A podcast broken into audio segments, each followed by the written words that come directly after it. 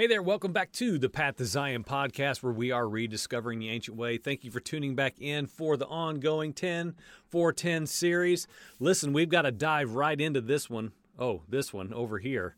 Um, we are going to burn through time, so listen, I'm going to get right to it, okay? John chapter 5. 16, 17, and 18. We're going to add a couple verses uh, to what you see here on the screen. Okay, so let's just dive right in. And this, which was healing the lame man, was why the Jews were persecuting Yeshua, because he was doing these things on the Sabbath. But Yeshua answered them, My Father is working until now, and I am working. This was why the Jews were seeking all the more to kill him, because not only was he breaking the Sabbath, but he was even calling Elohim his own Father, making himself equal with Elohim. So here's the question that we have to discuss, and we've only got a few minutes to do so. Was Yeshua a Sabbath breaker? Was he guilty of breaking the Sabbath? We can read this text in almost every version, every translation, and well, it says right here Yeshua was breaking the Sabbath. But we have to back out. We have to understand what the Sabbath was. We have to understand Torah commands. We have to understand what they were, and most importantly, we have to know what they were not. Okay, so so let's go ahead and cover this part right here before we even get into the heart of this. If you say that Yeshua disobeyed the Torah command, the the the the rules of his father, the commands of his father, you're saying one of two things. Um, and and I will add, I believe that neither one are viable, but that's I'll leave that for you to decide. You are saying either option one, which is that Messiah was somehow above keeping and honoring his father's Sabbath, and was therefore not subject to it. He was exempt because he was the son of Elohim. He did not have to abide by his father's rulings, by his father's commands. That's that's option number 1. Option number two would be you're claiming that Yeshua was a transgressor. He broke his father's Torah, and that thereby he could not be the prophesied Messiah. So, so what do we do with this dilemma? Without taking a whole lot of time, which is really necessary for this, do we just do our best to squeeze our inherited doctrine and belief systems into the text and, and quickly move on? Or, or, or are we willing to sit down and, and listen to and ask some very tough questions. Um, I would suggest some things that we do is we scrutinize the text as we read it in its entirety and we filter it through both testaments. Okay? Now, within this John chapter 5 text are, are I'm going to give you one word accusations. Accusations. Yeshua was absolutely submitted entirely to his father's Torah. Now, I'm going to read this slow and I'm going to pronunciate. And please, if this is new to you, consider what I'm uh, about to say. Yeshua's obedience to Torah is literally what allowed him to be the one who was without sin. We have to ask this question well, what was sin when Yeshua walked the earth? What defined sin? If you agree that the word of Elohim, the scriptures, the capital S scriptures, was the commands of Yahweh. And what, if you disobeyed, you were in sin. And if you believe that Yeshua, the Son, disobeyed the command to keep Sabbath, he was a sinner. By definition, he was a transgressor. And of course, we cannot say that, or else he's not Messiah, and we unplug all the power in this room and shut the whole thing down. So we have a problem. We have some concerns at the very beginning, do we not? Matthew 26, verse 59 is another good text to mention. Towards these points of false accusations, there are many. I'm not going to have time to touch on them all here. And it says this The chief priests and the whole council were seeking false testimony against Yeshua, that they might put him to death, but they found none. If he was really breaking the command to keep the Sabbath, to remember it and keep it holy, consecrated, set apart, this verse cannot be in our Bible because they found none. Okay? They found him guilty of no thing. and they knew it, other than breaking their Talmudic rules and laws. And it continues on, though many false witnesses came forward. Okay, they found none. We see this exact same thing happen. We'll touch on briefly with Stephen. We see it with Shaul, Paul. Um, Acts chapter 6 talks about Stephen. They secretly instigated men who said, quote, We've heard him speak blasphemous, blasphemous words against Moses and against Yahweh.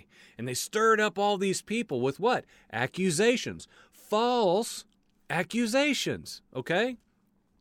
They're saying this man, Stephen, he never ceases to speak words against the holy place and against the Torah. We have heard him say that this Yeshua of Nazareth will destroy this place and will change the customs that Moses delivered to us. Now, Christianity says, see, see, Yeshua came to break Sabbath, supersede it, tear down the temple, and get rid of the customs of Moses. The Bible says it right there. But, friend, that is a very poor handling of the word of Elohim. We have got to understand that it is clear if we take time to read it through the proper lens, these are false accusations. False. Was Stephen guilty? Was Stephen guilty? Or he had the face of an angel. He was full of the Spirit. He had all these things that the word tells us, as well as these phrases here. Um, we got to keep moving. To be clear, if Messiah had broken the Sabbath, he would be a transgressor. His pattern of obedience and submission is what his forerunner position declared for all that would follow him and his example. He was the firstborn of many brethren. Paraphrase the, the, the brethren, excuse me, of what? Obedience to the gospel. Just like the Son. Even love itself, we know, we talk about on the program all the time, is defined by the Father and the Son being obeyed. Time and time again, if, if, if you love me, keep my commandments. If you love me, do what I say. And the Son was the personification of obedience to the utmost, keeping his Father's ways, including keeping, which we can talk about this later, we can link to it here. We've already done a series on it about what it means to keep the commandments. It is shamar. It is not keep the commandments like we've talked about in the series to great length. It is a guarding, it is a preserving, it is a treasuring, it is a valuation that exalts Father's ways above one's own. And that is exactly what Yeshua the Son did, including by clinging to his father's Torah and Sabbath, okay? There are two clear accusations within today's text the Sabbath issue and Yeshua's identity. We have to touch on this because I can't leave this hanging, even if we go over 10 minutes. Was Yeshua equal with Yahweh? This is a big question. So many people are starting to ask this question and actually study it out.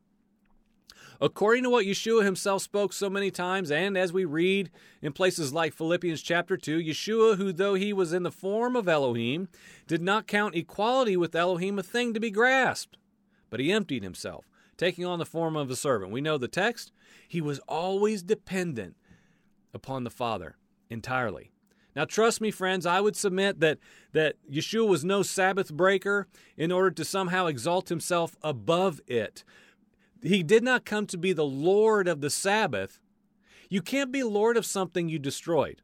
You can't be Lord of something you eradicated. That would make no sense whatsoever. He is the Lord of the Sabbath because he perfectly demonstrated how to keep, guard, treasure the Sabbath and his father's Torah commands, which again deemed him as one who was not a transgressor. In conclusion, I would submit for your consideration that Yeshua is fine with his subservient position. Okay? I'm pointing this out. I don't have time. I could have made this longer. There's two points within this text. One is he's breaking the Sabbath, the other is he's exalting himself to be co equal with the Father. We have, I believe, in just mere moments, we have firmly established one is absolutely a false accusation. I would also submit for your consideration, so is number two. So is number two, because of what Yeshua said, because of what the scriptures tell us, because of what everything says from cover to cover in the incredible word of Elohim. As Yeshua lived out his suffering servant role, he fully embraced laying his life down to the utmost. in order to fulfill his Father's will. He fully embraced laying down his life. He never broke his Father's commandments. Friend, he never broke the Torah. Yeshua never broke the Torah. Let's just say it for what it is. Thereby, he was not a transgressor in the lineage and line of first Adam. And guess what, friend? He became the last. He became the last Adam who heard well pleasing. Okay? he rose from the dead. He ascended to a heavenly tabernacle. And he ultimately earned the right to become what? Our great high priest. So, was Messiah really a Sabbath breaker? I would say no way, no how. We need to study the word of Elohim and know what we're saying. We need to understand what the text is saying and read it in fullness, in, in fairness, not swayed by our doctrinal positions. You're watching the 10 for 10 series right here on the Path to Zion podcast. Thank you so much for watching. Amen.